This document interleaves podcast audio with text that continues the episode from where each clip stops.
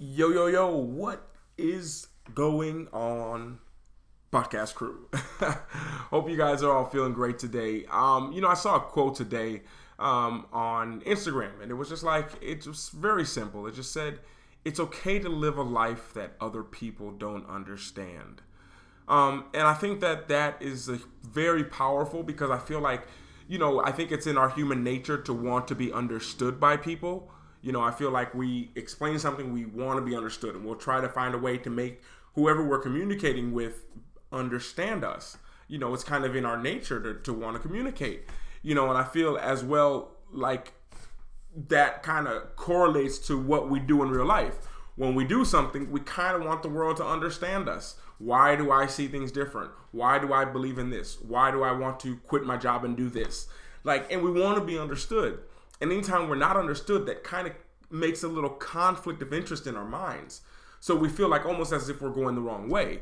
It's like if I jump in this podcast right now and let's say we were in a live conversation with all of you who speak English and just instantly je commence je parle en français, personne comprend quand je parle avec vous, you know, and I started speaking another language and I can see your reaction like, whoa, what happened? Um, I realized like, oh, speaking French is not the best way to communicate. So I need to be understood. So I have to kind of conform and speak in a way that you guys can understand, which is in English for the most part. All of you who listening are English speakers. And I think in our lives, we think it's the exact same. Like I have to do what kind of whatever community I'm in whatever they're doing, I have to do it too, so I'm understood. I have to get that nine to five, then people understand I'm working for a living. Like you, if you just take off and travel and you do what people aren't doing, you feel like you won't be understood. And when it comes to communication, that can be a problem, of course. But when it comes to life, I thinking I think trying to be understood by people is very tough. I think that at the same time, when you choose to be different and go down that different path, that the right people will come to you.